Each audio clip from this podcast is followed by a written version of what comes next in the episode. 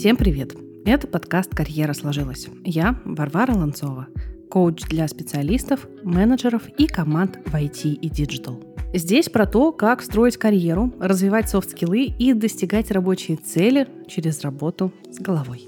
Недавно я слушала интервью, где гости обсуждали текущую ситуацию на рынке IT и эмоционально говорили, что карьерные консультанты в IT не нужны, а особенно они бесполезны джуниорам, потому что в 2023 году у них нет никаких шансов найти работу и с консультантами, и без них. Поэтому сегодня мы обсудим с Юлией Санниковой, карьерным консультантом, экспертом H, преподавателем и специалистом по обучению, как работает карьерное консультирование и действительно ли это бесполезно для джуниоров. H – это сервис, где вы можете найти карьерного специалиста, который поможет с вашей ситуацией. К слову, и мой профиль там есть. Ищите в описании. Юля, привет!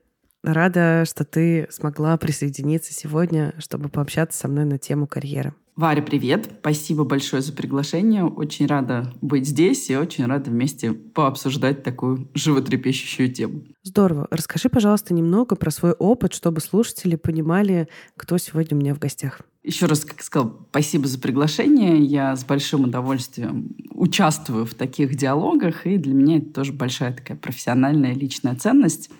Представляясь, больше всего мне последние годы откликается формат называть себя человеком параллельных карьер, поскольку есть несколько таких профессиональных треков, в которых я работаю, расту, развиваюсь – Первая основная моя карьера да, корпоративная – это тема обучения, развития персонала. Больше 12 лет я работала в крупных российских и международных компаниях. Как раз занималась внутренним развитием сотрудников, их обучением и в том числе вопросами карьеры внутри компании. Сейчас я скажем, больше переключилась на формат консалтинговый и фриланс работы в области проектов по обучению. Но с темой обучения я знакома не только изнутри компаний, но и со стороны академического обучения. Больше восьми лет я преподаю в ведущих российских вузах, Высшей школе экономики и университете ТМО. Поэтому, скажем, с джунами еще и с точки зрения студентов пересекаюсь. Получается, да, мой опыт корпоративной работы – это тоже как раз крупные IT-компании большей части. И третья моя такая большая, большая любовь – это как раз тема карьерного консультирования. Как отдельной профессии я занимаюсь этим уже почти 4 года. Здесь как ну, строю свою частную практику, так и участвую в большом количестве разных проектов. Вот в них я тоже в основном взаимодействую с, с джунами через разные онлайн-школы, через разные какие-то проекты найма персонала. Вот, поэтому тут точек соприкосновения э, с джунами довольно много. Поэтому, да, буду рада сегодня прокомментировать свой взгляд. Расскажи, пожалуйста, как вообще люди приходят в карьерное консультирование? Объясню, с чем связан мой вопрос. На рынке сейчас, правда, очень много консультантов, коучей, вообще специалистов, менторов по карьере. Как ими становятся и почему люди вообще приходят а, в эту сферу для того, чтобы помогать другим строить карьеру? Я бы выделяла ну, такие 3-4 группы Первое – это да, карьерные консультанты. Карьер отдельно бы точно выводила в отдельную категорию карьерных коучей. Можем здесь еще говорить о профориентаторах и таком как бы отдельном направлении да, карьерного консультирования, как профориентация. И кого-то упомянула сегодня, менторы по карьере, наставники по карьере, да, вот кто-то кто такой.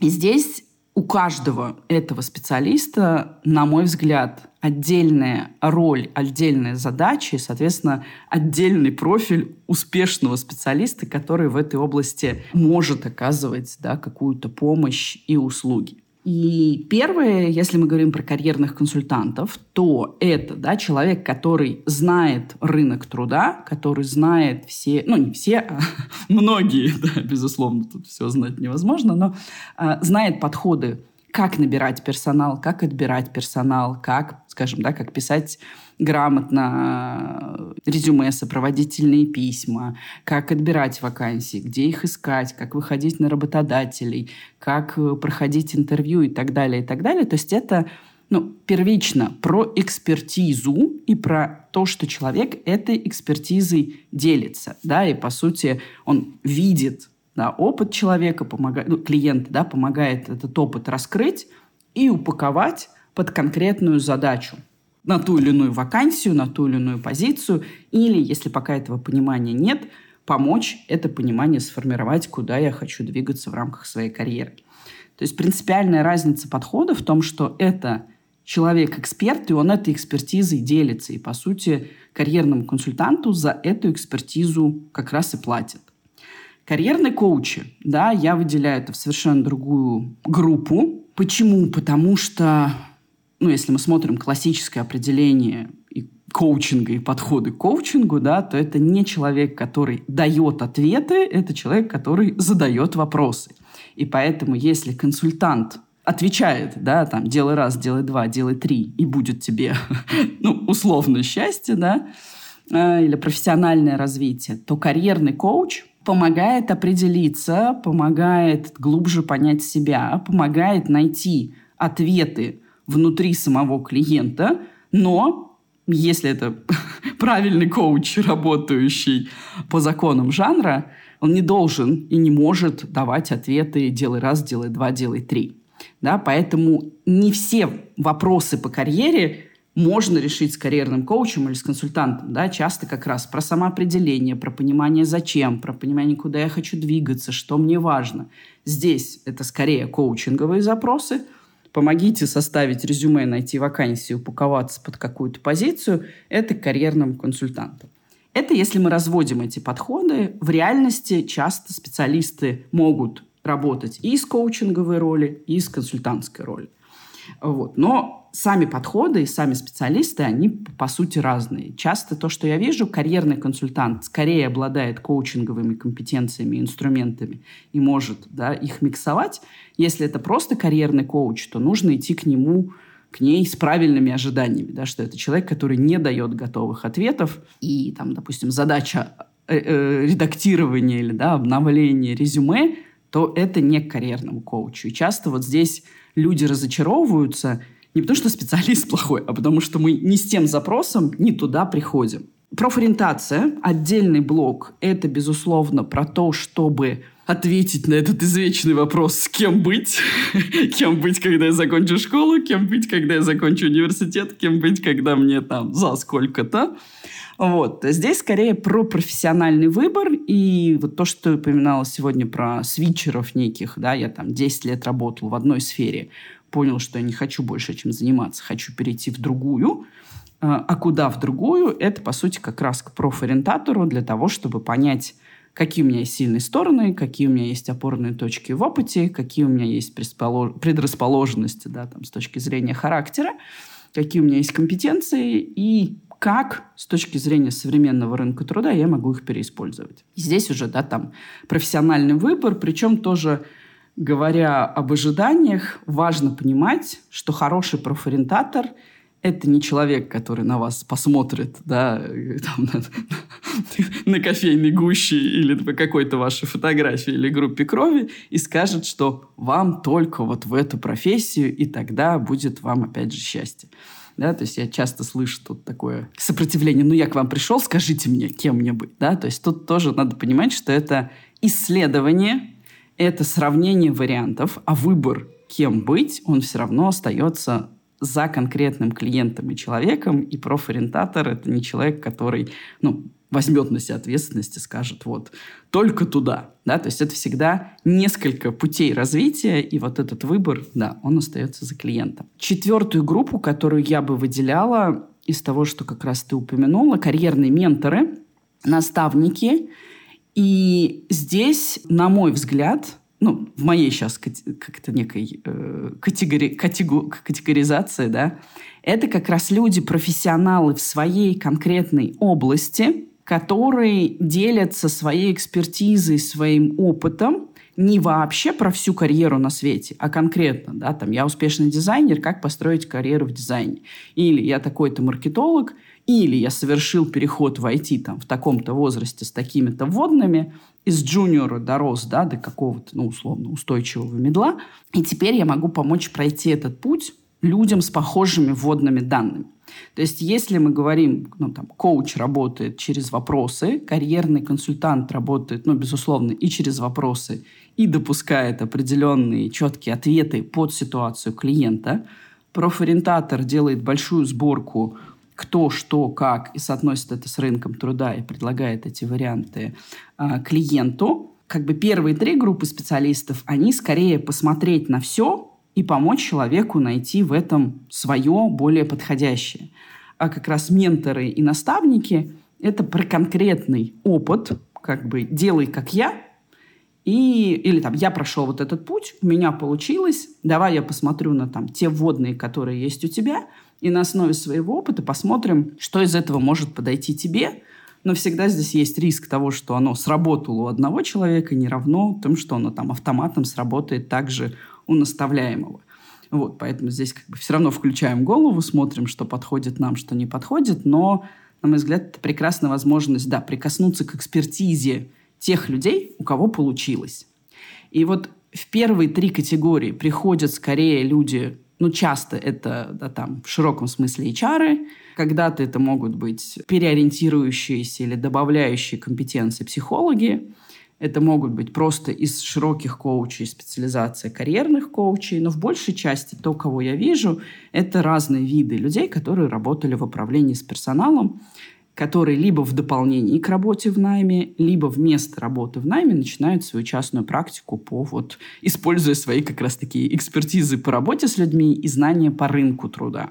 Поделись, пожалуйста, с какими запросами приходят э, карьерным консультантам и, в частности, с какими запросами к тебе обращаются за помощью? Очень часто, ну, я бы несколько, да, таких больших блоков выделяла, а дальше уже шла в детали. Первое – это поиск работы и сопровождение этого поиска. Это, соответственно, да, сейчас работы нет, она мне нужна, или работа есть, но я хочу ее сменить а работа с карьерным консультантом часто сводится как раз понять, а что мне нужна за работа, почему именно она, какие критерии поиска работодателя, где их искать, да, стратегия поиска, каналы поиска. Уже давайте напишем резюме, давайте напишем сопроводительные письма, давайте их там по-своему будем адаптировать и готовиться к собеседованию. Это как бы отдельный блок. И это часто, да, такие классические запросы карьерного консультанта. Причем Часто это будет звучать «мне нужно новое резюме» или «я хочу подаваться на вакансию, мне нужно резюме». И как раз во многом задача карьерного консультанта – это показать, что современный поиск работы – это не только резюме. И начинать нужно не с резюме, а часто резюме нужно только заканчивать. Да? Вот здесь вот это несовпадение запроса или, ну, скажем так, это как раз и про то, что клиент видит этот, ну, условно, кусочек из трех пазликов – а карьерный консультант видит, что этот процесс кусочек из 10-15 пазликов, и сначала нужно выложить первую часть картинки, а потом уже где-то там появляется на самом деле резюме. Еще история частая, это тоже «а давайте про резюме», а мы поним... а, начинаем разговаривать и понимаем, что это вообще не про резюме, а про непонимание своей ценности, непонимание своей стоимости на рынке, страх смены работодателя или остаться без этого работодателя. Или это запрос на внутренний рост в компании, но я не понимаю, как это делать, поэтому думаю, что если я сейчас составлю резюме, выложу его на каком-нибудь сайте, и сразу меня завалят э, предложениями о работе. Ну, то есть, когда это напрямую не про поиск, опять же, просто давайте про резюме, а за этим скрывается, ну, блок, я бы так сказала, профессиональной идентичности, вообще понимание «хочу не хочу, чего я на самом деле хочу и так далее, то здесь как раз мы скорее на такую глубокую проработку себя в профессии уходим изначально, а потом уже, опять же, на каком-то там пятом, шестом, десятом месте появляется резюме, как способ уже, когда я понимаю, чего я хочу в профессии, этого достичь. Третий блок запросов, который часто звучит, да, здесь больше работать не могу, но это не про новую работу, а давайте найдем новую профессию. Вырасти вырос, а кем я хочу быть, я так и не понял. Да? То есть вот это как раз такой профориентационные запросы. Ну, то есть со стороны клиента это звучит, да, дайте новую, дайте новую профессию. А чем бы таким еще позаниматься? Вот этим точно не хочу, чем занимаюсь. В реальности это либо действительно запрос на смену деятельности, изначальный выбор человека был ну, неправильным, или там он пошел учиться вместе с кем-то за компанию, или потому что родители настояли, а потом потому что там что-то так сложилось, а эта профессия объективно там, по многим причинам да, человеку прям совсем не подходит, или его, ее вот эти базовые какие-то таланты, потребности в этой профессии не реализуются. При этом часто то, с чем я сталкиваюсь, это как раз очень большой блок вопросов у меня, или запросов, или кейсов у меня. Это про то, что человек думает, что ему эта деятельность не подходит, а потом, когда мы начинаем это разбирать, оказывается, что деятельность-то очень подходит. Но не подходит контекст, не подходит конкретная компания, не подходит этап жизненного цикла компании, да, что это стартап, и человеку нужно работать в какой-то взвешенной, понятной, предсказуемой структуре. Или наоборот – что его, там, ее компетенции, они больше для развивающейся компании, для растущего продукта, который только-только выходит на рынок и формируется, а не для того, у которого уже как это, ни, никаких изменений, никаких шагов в сторону нет.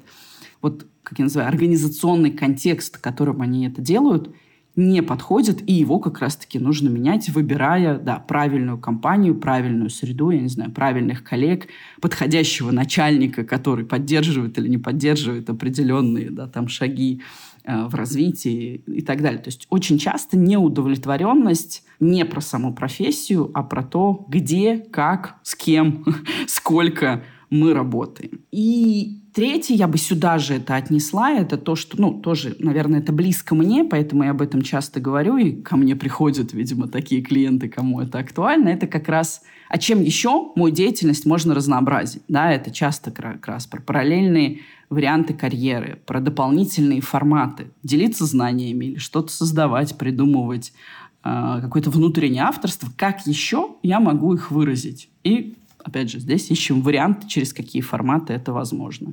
И четвертый блок, наверное, запросов, он очень редкий. Это как раз когда человек приходит ну, там, с целями профилактики, с целями подумать наперед, как мне расти по карьере или как мне выстроить свою карьерную стратегию внутри компании, перспективные запросы по карьере, что мне делать заранее, оценить себя в моменте, посмотреть на себя в перспективе и поэтапно простроить план движения к карьерной цели. Я думаю, что тут можно продолжить, но остановлюсь на этих четырех блоках. У меня есть, в принципе, все из них.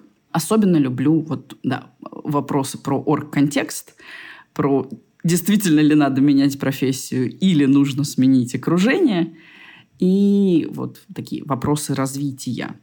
А, я хотела еще, знаешь, какой момент с тобой обсудить по поводу самого, да, вот э, работы с карьерным консультантом. Ты же сказала, что к карьерному консультанту обращаются вовсе не только джуниоры или свитчеры, люди, которые хотят менять, менять профессию. Это могут быть совершенно разные группы запросов и так далее. Я бы, наверное, здесь разделила на две ветки. И хочу получить подтверждение или опровержение моих слов. Первое — это то, что к карьерному консультанту обращаются опытные специалисты, и это совершенно не стыдно. То есть это совершенно нормально просить помощи, и это абсолютно неправильное убеждение, что вот если ты хороший специалист, то ты справишься сам, работа сама тебя всегда найдет, да за тобой должны стоять толпы HR, если ты действительно хороший профи, а если ты плохой специалист, то тебе вообще ничего не поможет, и к карьерному консультанту обращаться даже смысла нет. То есть это вот первый момент, который я хотела с тобой да, обсудить и получить подтверждение э, или опровержение да, вот этой фразы о том, что карьерному консультанту можно обращаться, даже если у тебя есть большой опыт работы. Я бы сказала, можно и нужно, потому что, ну да, карьерный консультант – это к сожалению или к счастью, не волшебник в голубом вертолете, который, да, сейчас там за 5, 10, 20, 30 тысяч рублей, посмотрев э, на тебя, сможет, э, да, там, взмахом волшебной палочки из неспециалиста сделать специалиста. Карьерный консультант работает и, я бы сказала, усиливает и подсвечивает, и показывает, и помогает грамотно упаковать то, что есть уже у клиента. То есть мы не можем, э, сходив на карьерную консультацию, выжать из себя то, чего нет. Но сходя на карьерную консультацию, мы точно можем выгодно, классно упаковать то, что у нас уже есть. И в этом смысле, когда у нас уже есть хороший опыт, хорошие профессиональные компетенции, когда у нас есть ну, некая востребованность на рынке. Я иду к карьерному консультанту, и я ну, делаю ревизию этого опыта. Я понимаю, кто я и что я на рынке труда, и, скажем, могу объективнее и в этом смысле вдохновение посмотреть на свой опыт, потому что часто те самые хорошие специалисты очень редко объективно умеют себя оценивать. Поэтому здесь как раз прийти к хорошему карьерному консультанту, чтобы увидеть, что я в разы круче, чем я о себе думаю, и упаковать это да, максимально современно, максимально адаптивно под те вакансии, на которые я хочу дальше двигаться. Карьерный консультант как сказал, автоматом не найдет за меня работу. Карьерный консультант не сделает из моего опыта того, чего там нет. Но этот опыт я могу продать дороже и лучше, чем без карьерного консультанта. Это если мы говорим про опытных специалистов. Сами по себе условия на рынке труда стали пожестче. Возможностей стало меньше, конкуренция стала выше. Соответственно, выигрывает тот, кто умеет не только умеет классный опыт, но еще умеет его грамотно подать. И вот научиться грамотно подавать и освоить, скажем, карьерные навыки, упаковки себя, представления себя на рынке труда и в целом, опять же, как более осознанного понимания, зачем мне это и где я хочу оказаться в своей карьере, это то, что, да, можно сделать с карьерным консультантом и, собственно, научиться искать работу, если я до этого ее ну, не умел искать. Это не хорошо, не плохо. Э, либо я делал это там 10-15 лет назад, а правила игры немножечко изменились за это время. Спасибо большое. А посмотри, второй тогда момент, связанный с карьерным консультированием, это вторая группа людей, наверное, так правильнее будет сказать, это вот как раз джуниоры, начинающие молодые специалисты. И э, то, с чего мы с тобой начали, на полном серьезе существует вот такой стереотип, что джуниорам ничего не поможет найти работу, и в том числе э, тебе в первую очередь нужно hard skill ы свои качать, а не карьерному консультанту обращаться. Вот что ты думаешь здесь, это один момент. А второй момент, есть большое количество школ IT-профессий, и, как правило, при этих школах есть карьерные консультанты. И вот если там есть карьерные консультанты внутри этих школ, то стоит ли тогда еще обращаться на рынок к какой-то э, дополнительной экспертизе карьерных консультантов на рынке? Опять же, выигрывает тот, кто совершает большое количество попыток, умеет даже свой ограниченный опыт грамотно представить, ну, готов, скажем, да, трезво оценивать себя, свои возможности и, и готов пробовать делать, я бы так сказала. То есть очень часто проблема джунов не в отсутствии хардскиллов, при том, что, ну, я нисколько не хочу преуменьшить, да, хардскиллы необходимое, но не недостаточное условие, да. Скажем так, по хардскиллам шаг один, да, вы осваиваете базовые вещи в рамках теоретического обучения. Шаг два, вы ищете 150 возможностей для того, чтобы эти хардскиллы закрепить на практике в рамках хакатонов, в рамках волонтерских проектов, в рамках учебных проектов со своими одногруппниками. То есть это не про то, что кто-то придет и волшебным образом поможет мне развить мои хардскиллы. Это к, вопросу о том, что я, решаясь на путь переобучения, делаю максимум, да, и сам придумываю, как я могу эти хардскиллы закрепить на практике. И показать будущему работодателю, что я не только поучился в ВУЗе или на онлайн-курсах, а что я уже с точки зрения активностей сделал, чтобы эти скиллы отработать и получить базовый практический опыт. Вот базовый практический опыт в моей картине мира, и то, что я всегда рассказываю, что это, ну, условно, опыт ну, точка ноль, я не знаю ничего. Точка один, я там знаю базовую теорию. Точка два, я знаю базовую теорию и умею это делать на базовых учебных примерах. Вот точка что я, меня взяли на джуновскую работу, это условно 5-6. Да? А между этим еще какие-то проекты, которые я сам запустил. Опять же, волонтерские проекты, в которых я что-то поделал, посмотрел, как оно устроено. Я попал да, там, на какую-то краткосрочную стажировку и так далее. То есть это все предварительные этапы. То есть это не про то, что как это схема, которая не выглядит. Шаг один, я поучился. Шаг два, меня завтра взяли на работу и всему там дальше продолжают учить.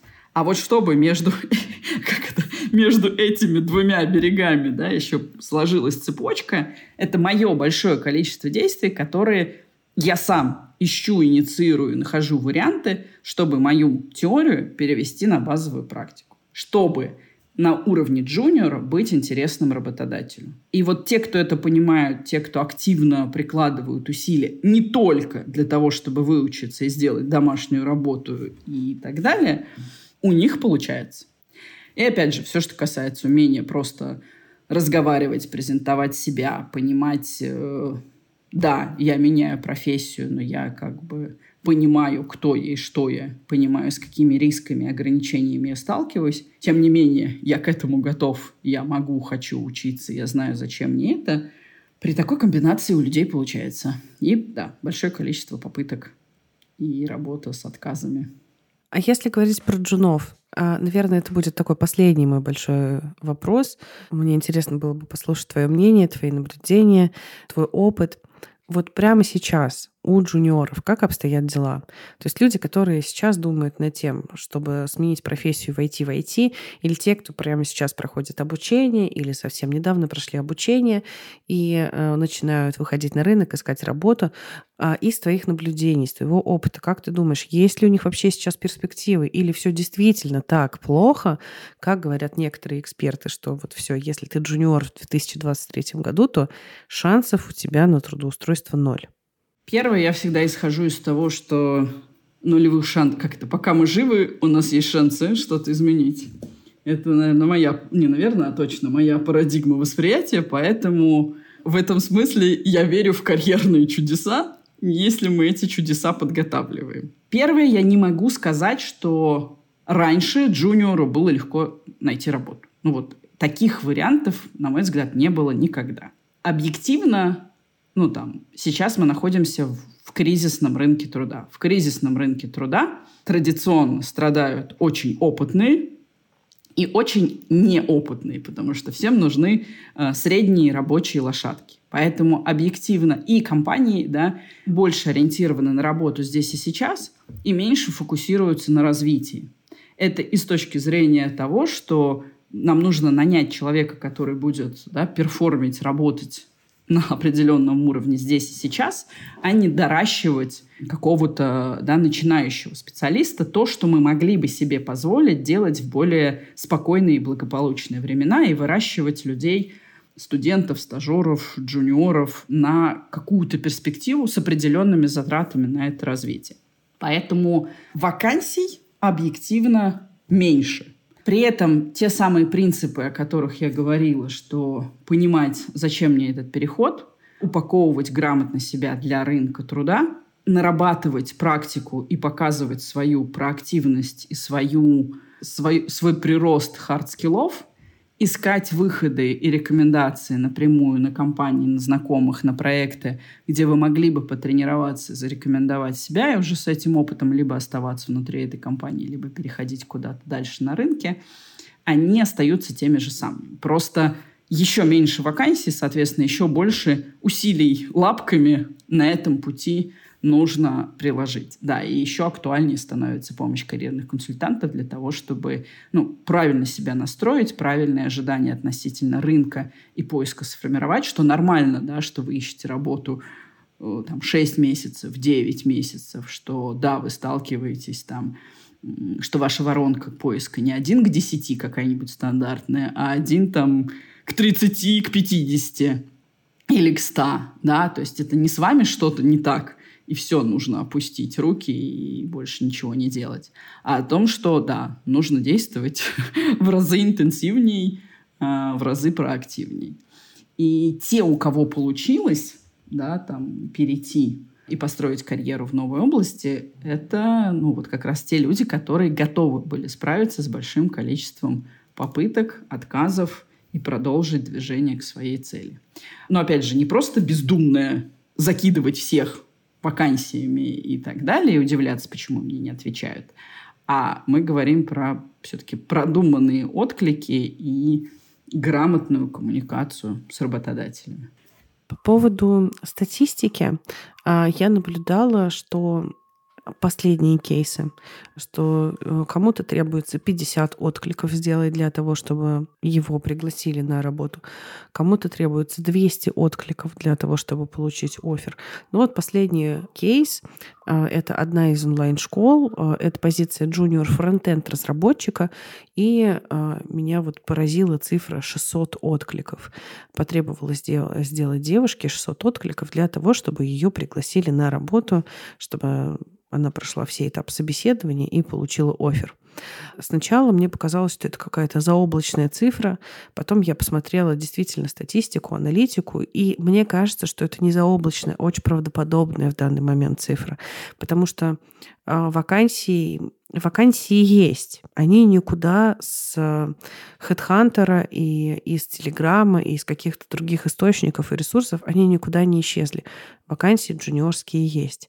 Но когда ты откликаешься самостоятельно, ты, конечно же, можешь совершить ряд каких-то ошибок, из-за которых тебе и придется делать много этих откликов, потому что ты практически будешь тыкать вслепую. А если ты приходишь к карьерному консультанту, он расскажет, как это сделать поумнее.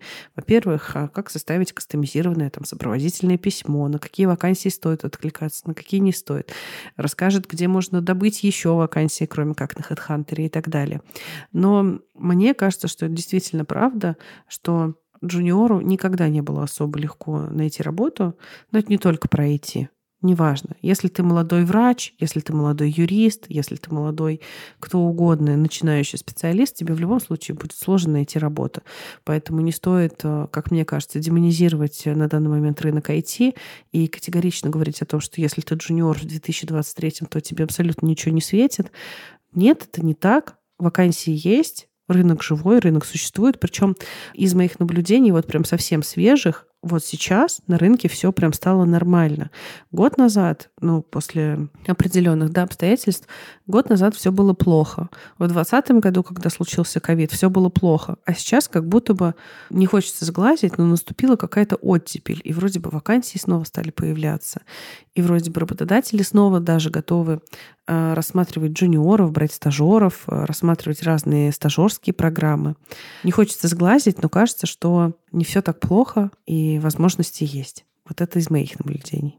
Супер, спасибо, что поделилась. Я здесь хочу пару моментов, ну, я с этим согласна, хочу еще добавить пару моментов, что часто к поиску джуна примешивается, что я сейчас сменю работу, или в смысле я сменю профессию и еще перееду в другую страну, в другой город и перейду в другую отрасль, а так тоже не бывает. Если вы хотите переезжать, или менять да, там, место жительства, то вам важно делать это не в новой профессии, а в своей уже устоявшейся профессии. Скажем, вот эти все переходы важно, ну, я бы так, важно разграничивать возможности элементов, которые вы хотите поменять э, за раз. И поэтому выбирайте приоритеты. Что сейчас важнее? Перейти в новую отрасль, перейти в новую профессию, сменить место жительства – поменять да, город или поменять страну, поменять формат компании, в которой вы работаете, да, там из российской в международную, из международную в российскую или как-то еще,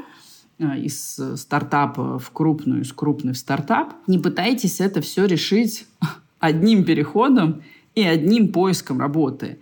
Каждый следующий параметр этот поиск удлиняет и, и усложняет. И во многом то, что я тоже всегда рекомендую тем людям, которые не уже оказались в этапе перехода, а еще только рассматривают и готовятся к карьерному переходу, как раз искать возможности внутренних проектов, где они могут и потестировать свои гипотезы, и попробовать поделать это на практике, и добавить какой-то новый опыт к своему резюме, портфолио и просто к своему профессиональному багажу. Чтобы быть востребованным на международном рынке, надо сначала научиться быть востребованным на локальном рынке. А для этого вообще да, освоить определенные навыки, опять же, отработать их там в тех или иных волонтерских проектах, стажировках и так далее, а потом уже претендовать на какую-то э, базовую работу, да, в ней закрепиться и только потом уже рассматривать какие-то возможности для дальнейшего движения. Здорово. Спасибо тебе большое. У меня нет вопросов. Мне кажется, мы очень подробно и достаточно в деталях э, обсудили эту тему. Еще раз благодарю тебя, что ты э, нашла возможность поучаствовать э, в сегодняшней записи. Благодарю тебя за твой бесценный и классный опыт. Спасибо большое еще раз за приглашение. Была рада сегодня эти темы поднять, осветить, поделиться своим мнением и опытом. И, конечно, да, всем хочется пожелать осознанного движения в своей карьере, понимания, зачем вы делаете тот или иной карьерный шаг. И еще, кстати, вот важную тему мы ее не затронули, но хочу сейчас хотя бы на, на, на ход ноги, что называется, добавить. Очень часто тоже люди начинают совершать карьерный переход, опять же, из какой-то проблемы или из своего физического, эмоционального истощения, что все, я больше не могу работать вот здесь, давайте я буду все резко менять. А чтобы менять, чтобы переучиваться, чтобы заново перестраивать свою жизнь, нужно большое количество энергии. Поэтому вот когда вы ищете работу как джун, важно, чтобы сначала у вас был не только запас денег и времени, но и запас сил и такой внутренней жизненной энергии на все те изменения, которые вы хотите совершить.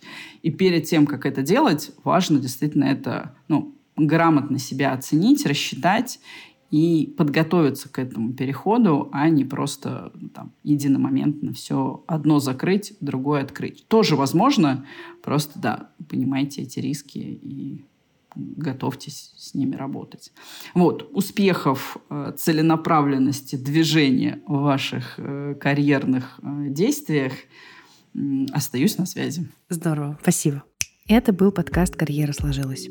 Подписывайтесь в Телеграме, ставьте лайки на Яндекс Музыке и звездочки в Apple Podcast.